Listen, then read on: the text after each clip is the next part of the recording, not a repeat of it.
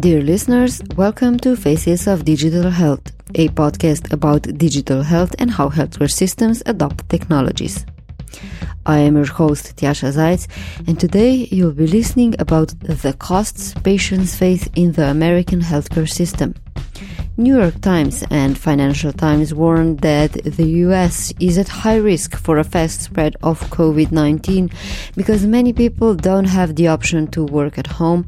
Plus, there's the uninsured, and there are 27 million of them, which are reluctant to seek healthcare. In general, out of the insured individuals, one third is underinsured, meaning that they face potentially life changing treatment costs when getting sick. Christopher T. Robertson is a professor of law and associate dean for research and innovation at the James E. Rogers College of Law of the University of Arizona. In his new book, Exposed Why Our Health Insurance is Incomplete and What Can Be Done About It, he writes that as of 2017, healthcare is the leading category of the 78.5 billion in consumer debt collected each year, which is more than 40 times the size of credit card debt. Furthermore, cost exposure has an important effect on health outcomes as many people do not take their medicines as prescribed in order to save money or allocate their resources for other urgent means. In the following discussion with Dr. Robertson, you will hear more about what kind of costs patients are exposed to in the United States, what is the role of technology and what it could be in curbing those costs, or at least make prices transparent and clear before a patient gets the bill, and how could the healthcare system be improved. Enjoy the show or read a summary of the discussion on our website www.facesofdigitalhealth.com. Direct link to the recap of this show is in the show notes. Now let's dive in the complexity of the US healthcare system.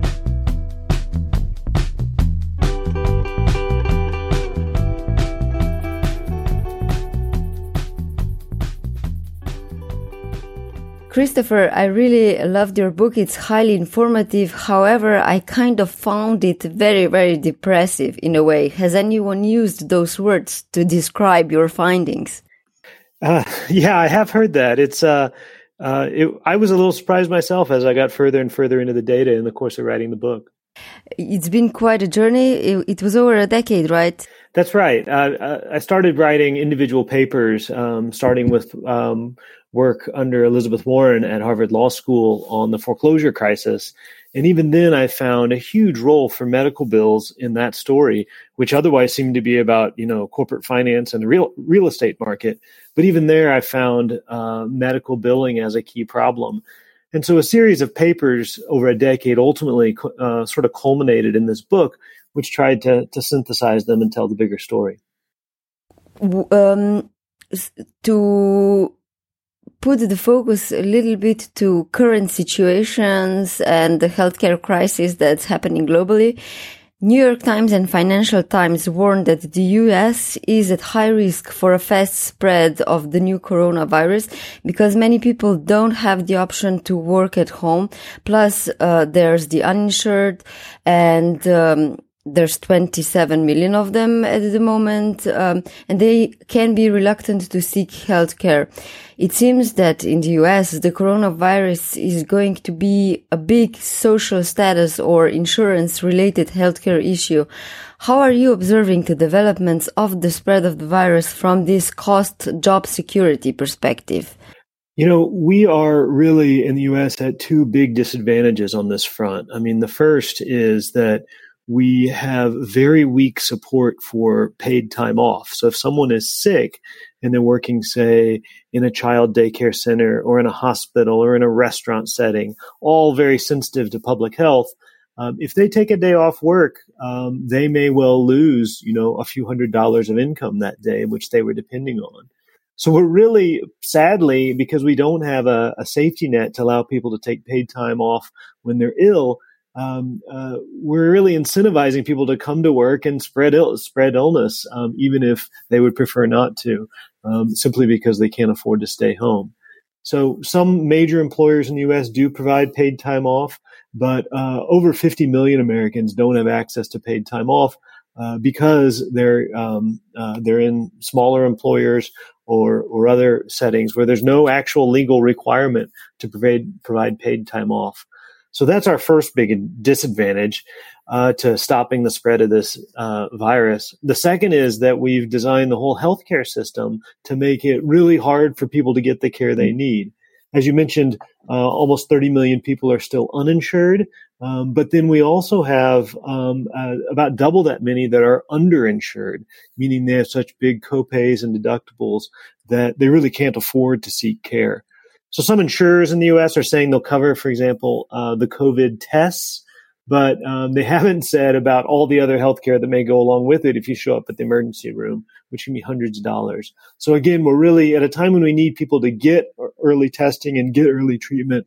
Our healthcare system is designed economically to keep them away, as if healthcare is the problem rather than the solution since you mentioned the underinsured, I want to explain a few terms used when we're talking about healthcare costs, just so we can have a better understanding further along the discussion.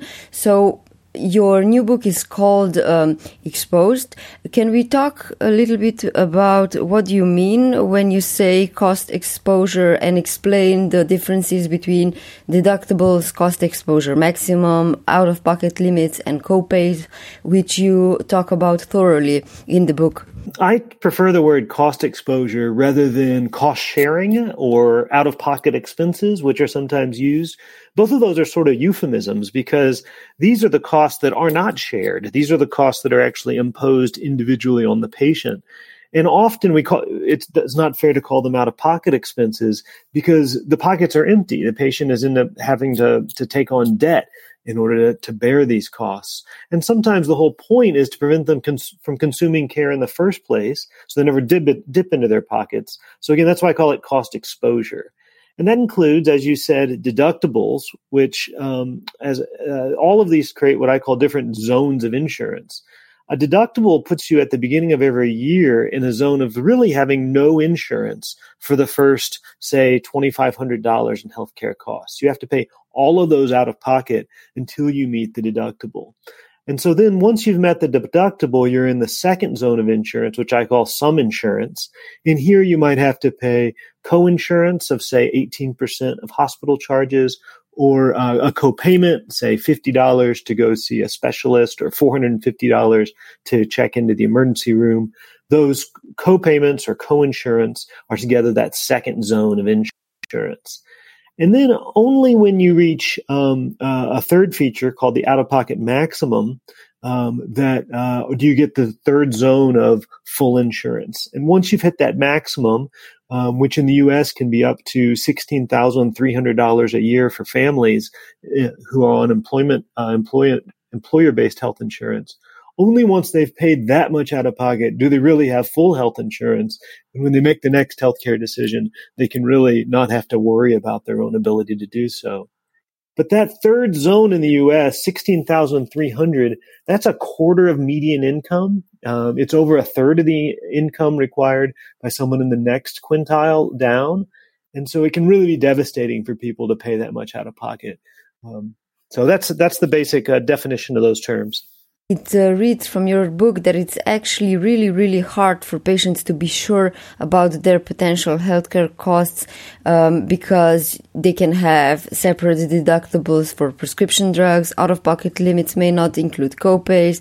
And as you mentioned, one of the examples in your book, two policies had the same $5,000 uh, exposure limit, but the breast cancer patient would pay almost $8,000 in cost exposure under one plan and almost $13,000 uh, under another. Yeah, that's that's exactly right. You know, part of my um, my approach as a teacher and as a writer is to try to make things clearer and simpler. But the U.S. healthcare system is not designed for anything to be clear or simple. There are, in fact, often multiple deductibles, different ones for drugs, different ones for healthcare, um, and several things might be included or excluded. Uh, to make matters worse, there's a lot of healthcare um, and and ancillary costs that aren't uh, covered at all. So, for example, if you get prostate surgery and are incom- incontinent, you know, unable to hold your urine, um, you might need um, adult uh, diapers, uh, but those are typically could be uh, could add up, you know, over the course of months. Uh, but uh, those wouldn't be considered a cost at all uh, under your insurance plan, but very well could start to add up and make it more difficult for you to to um, to, to, to to afford everything.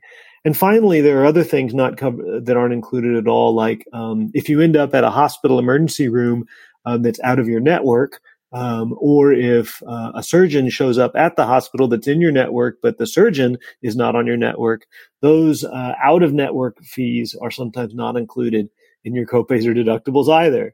So um, the actual, you know, black and white uh, numbers uh, in the health insurance policy can just be the tip of the iceberg. When um, you actually get sick, um, you just uh, essentially pay until you are broke or pay until they tell you to stop. It's, as a matter of fact, as of 2017, healthcare is the leading category of the uh, 78.5 billion in consumer debt collected each year, which is more than 40 times the size of a credit card debt.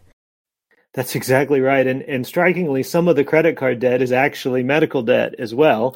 Um, uh, but one of the striking things about consumer debt in this setting is it, it can be involuntary. By that I mean you might show up at the hospital uh, in a, the back of an ambulance, and only after you're you know conscious a day or two later and check out, you're presented with a bill. You've now become a debtor, even though you never signed a contract, even though you never took out you know a particular credit card or something. And so this is why medical debt can just swamp um, other forms of consumer credit it's also one of the leading causes of bankruptcy, and as I said, a leading cause of foreclosure as well. Which brings us to the question who should tell the patient about the cost he might have, and when should the patient be um, faced with the potential cost? It seems that the first thing people think about upon entering the healthcare system in the US is how much it will cost them. But uh, in one of the books that you co authored in the past, Nudging Health, um, it's shown that patients' uh, exposure to out of pocket costs may undermine their cognitive abilities to make good healthcare choices. So I don't know the the the the, the opinions here differ. Um, author Elizabeth Rosenthal notes that it, it, should be considered a doctor's obligation to provide you with financial information, but it's uh, also clear that doctors sometimes don't really know what the costs are Plus, they don't want to discuss costs with the patient as that would hinder their identity as caring for the best care. So it's really, really just like problems and complexity seems to be piling up when you think about it. I do think that if we're going to continue having substantial cost exposure, um, the healthcare providers, especially the physicians, really have to get into the game. They have to help their patients understand what the costs will be, and they have to help their patients get appropriate care in recognition of those costs. By that I mean, um, you know, uh, for a wealthy patient that has full health insurance, it might well make sense to have a um, uh, a branded chemotherapy drug that costs eighty thousand dollars added to the regimen. But for another patient, um, that might be what oncologists are now calling financial toxicity. It might literally ruin their lives. But how else could a patient determine whether that's a good value for them, that additional, say, $20,000 out of pocket? How could they possibly determine that without having the physician's expertise as to the clinical advantages or disadvantages of that care? So I think if we're going to stay on this road, we would have to depend on the clinicians, A, to know the costs, and they're going to need some information technology to allow them to know what it'll cost for their patients.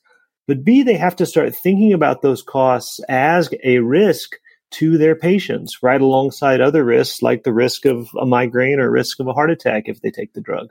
Um, there's a wave of really interesting research that shows that you know humans have limited cognitive capacities, and when you're trying to decide between you know two very difficult um, uh, options, like one chemotherapy versus another, you know you might be thinking about the side effect profile or the benefits to it, or the, or how it would you know affect your your chance of survival and what that would do to your family. Research suggests adding cost um, uh, considerations uh, can actually distract patients, increase their stress, make them fearful of things like bankruptcy, and then ultimately degrade the quality of the decisions. So in the US, we've had this notion that we would use cost exposure to make patients sort of be rationers and make good cost benefit trade offs. But in fact, the research that's emerging suggests it might actually degrade the quality of decisions um, since it's just really too much information to reconcile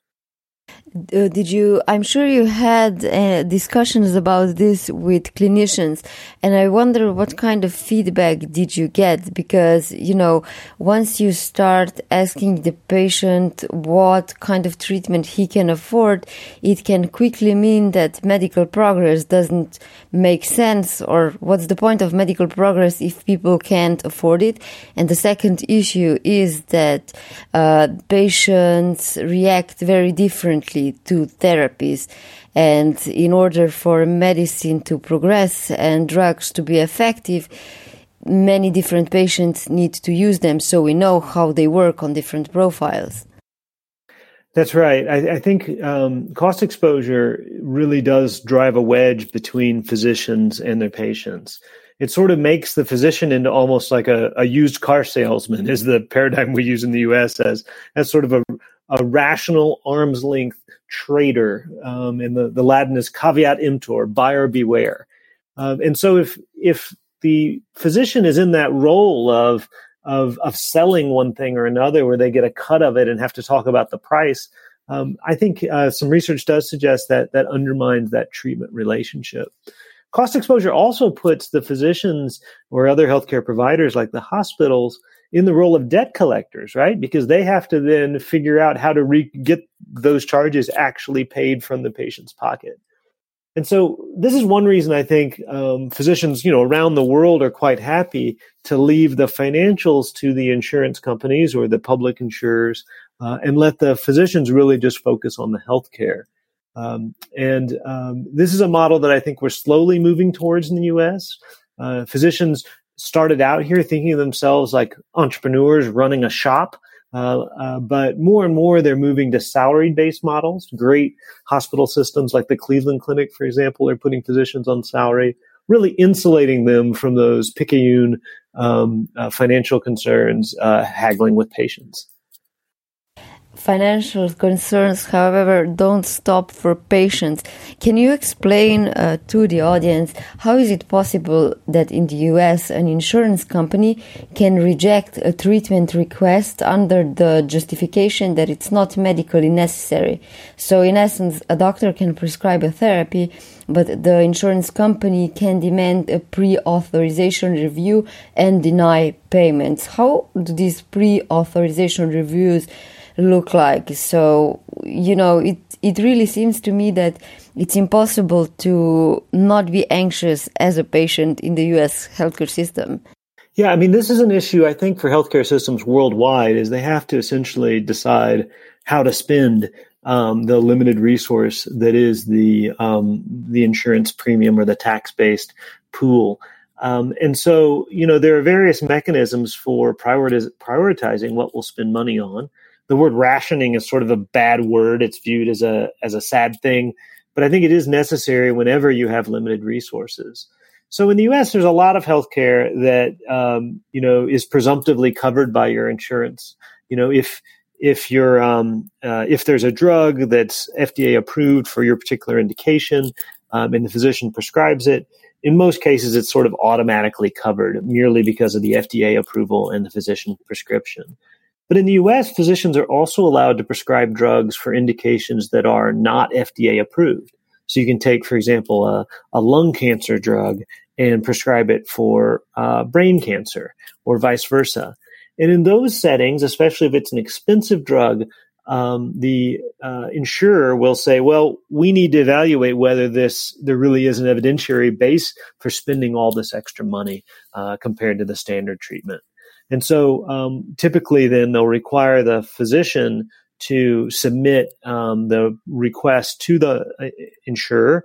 And in some case, the insurer um, will deny it, but then allow the physician to appeal the request, at which point it can lead to a phone call between a, uh, an insurance company physician and the, the treating physician where they sort of argue it out.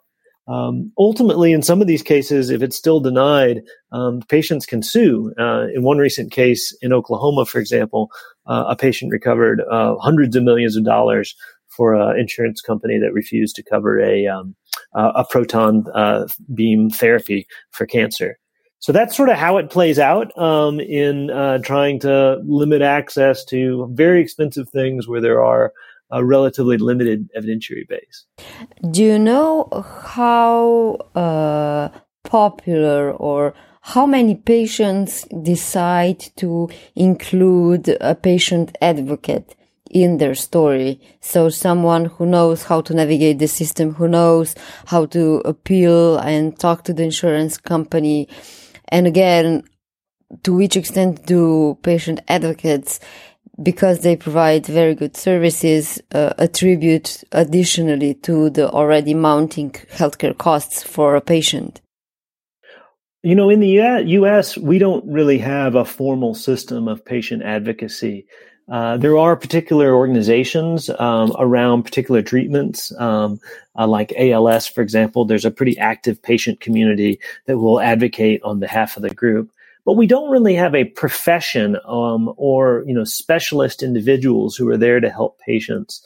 Attorneys couldn't do it, for example, because um, the fee structure would just be uh, uh, uh, too high to be feasible for any individual patients. But this is an area where I think there's a lot of opportunity for a, a growth uh, uh, in perhaps a, a, new level of, of professional to provide that support for patients in navigating an incredibly complicated healthcare system. Uh, so for right now, we don't have a robust system in place. There are some services provided by employers um, and some, you know, individual informal networks. But I think this is a, a, a real opportunity to do more. But of course, as you say at the end, that will just be one more cost center um, if uh, if those advocates expect to get paid too. Um, but um, as long as we're depending on patients to make really complex, difficult decisions, they're going to need that sort of support. I think hardly after understanding everything that we talked about uh, so far, is it uh, more um, reasonable from the outside perspective. So for those outside the US to understand what exactly does it mean when big companies such as Apple or Amazon decided they're going to start building their own healthcare capacities.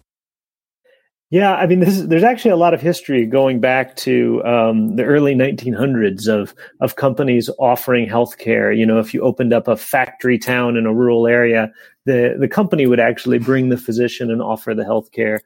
But you know how that can be translated into 2020 uh, is another question. Uh, a lot of people are waiting with bated breath to see what this Amazon uh, healthcare enterprise actually looks like you know, um, it may just be a series of, of, of cooperation agreements between current healthcare care providers, but we're sort of waiting excitedly to see if they come up with a, a truly novel approach uh, within the U.S. healthcare system. If I go back to the health insurance in the US, I thought that the wording um, or the paragraph in the book that said that the US healthcare system is based on a historical agreement around at least a partial cost exposure of patients. Um, and that a full coverage would be seen as wasteful and irresponsible. So this paragraph was kind of interesting to me because I thought that, well, you know, a lot of countries around the globe are doing exactly that, offering full coverage. So I guess it seems that there's a lot of irresponsible countries around the world. How would you comment that? That's a, that's a, exactly the insight I was hoping you would have, and I, I, I delve into some of those other countries in the book, uh, countries like uh, New Zealand and um, and Canada uh, and a range of other countries that provide a model of dramatically lower cost exposures. Um, in Canada, for example, 70% of healthcare expenses are covered by the pu- public payer, and they have no cost exposures at all. Um, so uh, this is exactly uh, what I hope that Americans can see is that this is a choice we've made in the U.S. It's been a policy experiment And um, I think we're now at a point where we can call it a policy failure. We, we have not gotten uh, reduced spending in the US overall. We're spending a lot more than these other countries, even while we're suffering the terrible side effects of these cost exposures in terms of reduced access to care, bankruptcies, foreclosures, stress, poor decisions, etc also um, worse uh, medical outcomes because it's shown that uh, patients don't take their drugs accordingly to the regimen because they cost too much uh, or because they think that if they're not going to take a few um, pills or just change their treatments, the cost is going to be more manageable. That's right. There's been some fascinating research in the last 15 years or so uh, showing that um, removing cost exposures can improve treatment uh, adherence and outcomes, especially for patients with chronic illness uh, and especially those with lower incomes. So, for example, uh, patients with diabetes, it's really important to manage your blood sugar levels and take the appropriate levels of insulin. And um, uh, in health plans that have eliminated cost exposures for insulin, you actually see poorer patients going to the hospital emergency room less often, right? Um, so we should really think if we're going to keep using cost exposure, we should think of it as a nudge, like a choice architecture. We want to push patients away from this treatment towards another treatment. Um, and, and it should be targeted in that way. But we currently just apply it with a really crude uh, brushstroke ag- across all sorts of valuable healthcare that we really shouldn't be discouraging people from consuming. You mentioned previously that you looked at other healthcare systems um, in the course of writing this book. So I really wonder, you know, what was your perspective on other healthcare systems around the world. Obviously, each one is different based on the historical development of the country and the culture, but still, um, what's your opinion? What was your, were you surprised? Were you, I mean, did you feel that other countries are better off in, when you get sick? Yeah, I mean, the United States has um, some wonderful uh, strengths, um, um, but on the healthcare front, it, it, really is not getting the value that other countries have proven you know, other countries have uh, better, and, and, focusing just on comparable countries which have similar levels of economic development. Um, uh, you see, you know, much better health outcomes, longer life expectancy, lower maternal death rates, uh, better management of, of of chronic conditions, and doing so at both dramatically lower overall costs and dramatically lower out of pocket spending. And so when you think of the other mechanisms these systems are using, um, including you know health system management and um, and, and centralized planning of of which products will be covered at which levels of, of reimbursement, uh, you see some huge advantages over the U.S. system, which is so uh, fragmented, um, and it's and and it's based on some economic ideologies that that really don't even hold in practice. So, for example, we've already talked about cost exposure as an economic ideology that's supposed to allow patients to make good cost benefit trade offs and how in practice that's really limited. But there are a series of others too, like the US system is, is based on a theory of competition. But in fact, we have only a handful of insurers, and in many uh, local regions, we have only one or two huge healthcare networks. And so you actually have such concentration that you're really not getting the competition that the, that in theory is supposed to allow the U.S. healthcare system to be more efficient. Um, so these sorts of um, what, what I would call market failures uh, really require the sort of solutions we see other countries doing all the time. One of the aims of the book was to set the agenda for the next wave of reform in the US healthcare system. Do you care to comment the current debates around the healthcare reform in the course of the political campaigns for the next election? Sure. You know, this is something that in theory um, everybody could agree on because even President Trump uh, who's you know aligned himself with um, the right wing conservatives in Congress, he said that he was going to limit limit deductibles, lower them, get better care for everybody involved. And so, really, uh, on the on his side of the aisle, he really just needs to get serious about that promise and do something about it instead of his, his instead of doing the opposite. On the left, we've had this debate between Medicare for all, a single payer system uh, represented by Bernie Sanders and Elizabeth Warren, uh, versus uh, continuing to tweak or modify the Affordable Care Act, known as Obamacare, which uh, Joe Biden has asserted. But I think, you know, if my book can contribute anything, it's really to focus more on the cost exposures to patients, even aside from whether we move to a single payer system or not.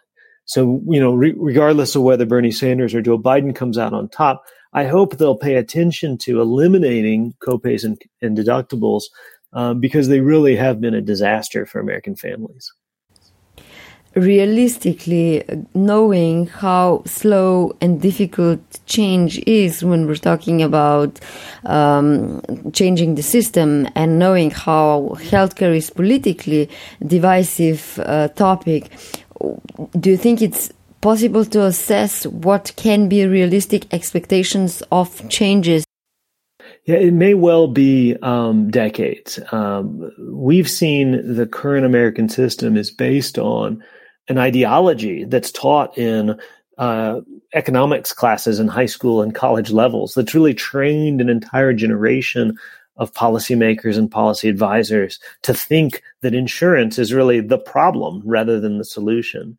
And so this book of mine and some other work by others is really trying to to not just change the policy tomorrow, but change that very framework of thinking about economic issues. And so we hope um, that that we'll have a generation of policymakers that uh, can make smarter decisions and as we turn that tide so uh, my hope is that we'll see it in this very same presidential election i'd love to see um, you know biden and trump both come around to focused on cost exposures but if not um, we'll keep working and uh, shape the the larger discourse around these issues did anything surprise you in the course of writing the book and the research you had to do to me, what was surprising is how there are so many different angles to approach this question.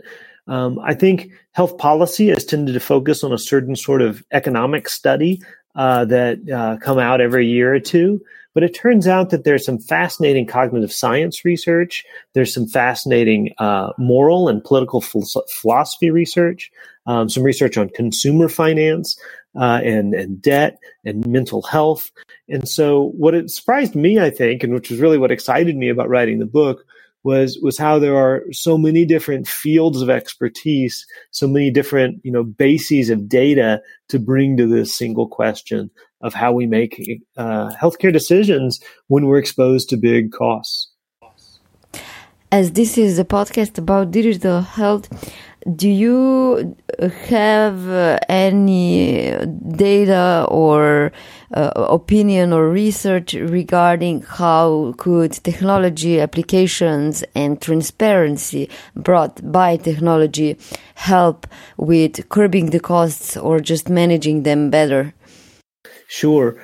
You know th- this has been part of the, the the wave of reform is is using data to even realize how wildly different costs are across the United States. Um, there have been some fascinating research using uh, Medicare data showing that healthcare providers in some areas of the country are prescribing three, four, five times as many procedures for the exact same sorts of patients as providers in other parts of the country. So these data oriented approaches are really revealing that it's the physicians that are driving healthcare consumption and the patients are sort of along for the ride. Um, we're also seeing, uh, you know, uh, uh, patients trying to turn to to um, uh, databases of their own, whether it's uh, Yelp for physicians, getting ratings about them, um, or um, some states have required submission of, of hospital prices. Um, but but so far there haven't been really great examples of of making such data reliable uh, and making it uh, usable for patients. So one of the things I suggest in the book is that we should probably expect the law to force healthcare providers to um, make prices more transparent to the patients. And that'll actually require an IT investment, I think, because right now, you know, your local physician that's recommending an MRI for you uh, has no way of knowing uh, realistically what that MRI will cost. So I think it'll have to become a cost on the physicians themselves to be able to provide this information, develop the the IT uh, uh, backbone necessary to do it. We can just hope that if such a legislation comes into place, it's not gonna cause so many problems as meaningful use has with the whole problem of interoperability, which is uh, on a holiday in, in, in the US, it seems. That's right. Uh, I've seen healthcare systems um, uh, almost broken um, by their move to electronic medical records. So uh, a lot of these things are easier said than done but there are some positive examples of new insurance models. Uh, we already talked about uh, employers starting um, healthcare services, or there's uh, new insurance models such as Oscar Healthcare. There's still a lot going on around blockchain, so I don't know. Um, maybe that's gonna be some form of improvement, even if in a just small share of the problem. There's also some fascinating work around telehealth and telemedicine, uh, accessing healthcare uh, from a distance across state lines. Uh, these are some other the issues that I work on. Um, you know, Oscar, you mentioned is isn't you know this app based system that patients seem to love being able to you know get healthcare on their own terms in their own place uh, and and hopefully at, at lower costs. Uh, this is so. This is I agree. This is a, a wave to to watch. Uh, I recently had an interview with a patient advocate, Grace Cordovano, and I loved when in one of her interviews she said that if there was one thing that she could change in the healthcare system, it would be waiting, you know, and all these applications, all these, uh, different approaches to accessing healthcare providers uh, and healthcare as such is, in my opinion, uh, potentially bringing patients their lives back because they can spend less time in the healthcare system and more time actually doing what they're interested in doing. That's right, but I have to say, as a law professor, one of our challenges in the U.S. is a is the federal fragmentation of, of fifty states. Uh, the practice of medicine is regulated at the state level, um, and uh, so one of the challenges for these innovative, disruptive forms of healthcare including telemedicine, is is these state based licensure and these state based regulations, which make it more more complicated to scale up investment and and move across state lines. Um, so that's a, another challenge we have in the U.S. is that the federal government, although I think it has constitutional power to uh, to preempt and make space here, it so far hasn't done so. And so um, innovators are really kind of stymied by the, the, the range of varying state laws. According to your knowledge, do you know which state is more, most digitally advanced or progressive in terms of healthcare? I mean, my impression, I don't have any uh, basis for this uh, empirically, but my impression is that the bigger states, the more popular states, have advantages um, uh, because they can reach that economy of scale that's more d- difficult in smaller, fragmented states. So California actually has a telehealth legislation. Um, New York uh, is is doing innovative things with companies like Oscar. So I do think the the highly populous states are are ahead of the others.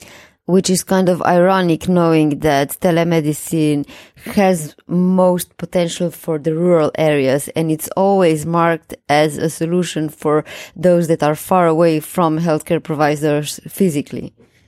Yeah, and and we we're seeing that here. I'm based at the University of Arizona, and uh, we have typically been uh, a national leader in telemedicine. Um, in fact, some of the initial work was done in, in, looking at how to provide telemedicine to astronauts in space. Some of those same technologies have been used to provide telemedicine to um, uh, Indian tribes on reservations hundreds of miles away from Tucson.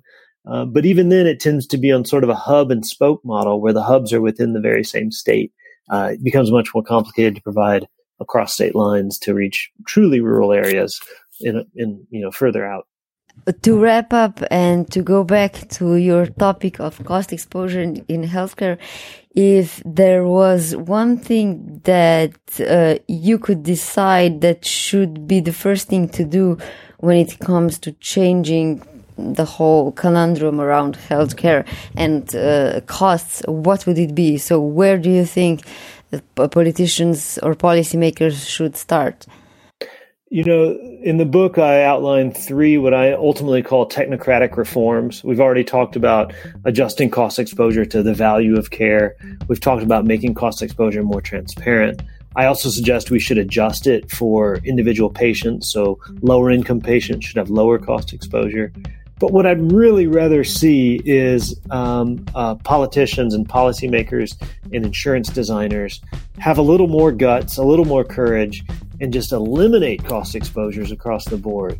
We're going to pay for the healthcare one way or the other. I'm not saying the healthcare is going to be free, but it makes a lot more sense to pay it through premiums and taxes than through payments um, out of pocket or at the point of service. So that would be what I, you know, think is, is the right approach is to just turn your back on this whole cost exposure experiment, which has failed. You've been listening to Faces of Digital Health. To find out more, search through topics or subscribe by going to www.facesofdigitalhealth.com. Also, if you like the show, do leave a rating or a review, even if it's just a word or a sentence, wherever you listen to your podcast. Any opinion and suggestion is the fuel for the show. By the way, Faces of Digital Health is a proud member of the Health Podcast Network the place to go to if you're interested in even more healthcare, medicine, or medtech related content. So just go to www.healthpodcastnetwork.com and see what kind of shows are out there addressing healthcare, medicine, and other health related topics. Stay tuned.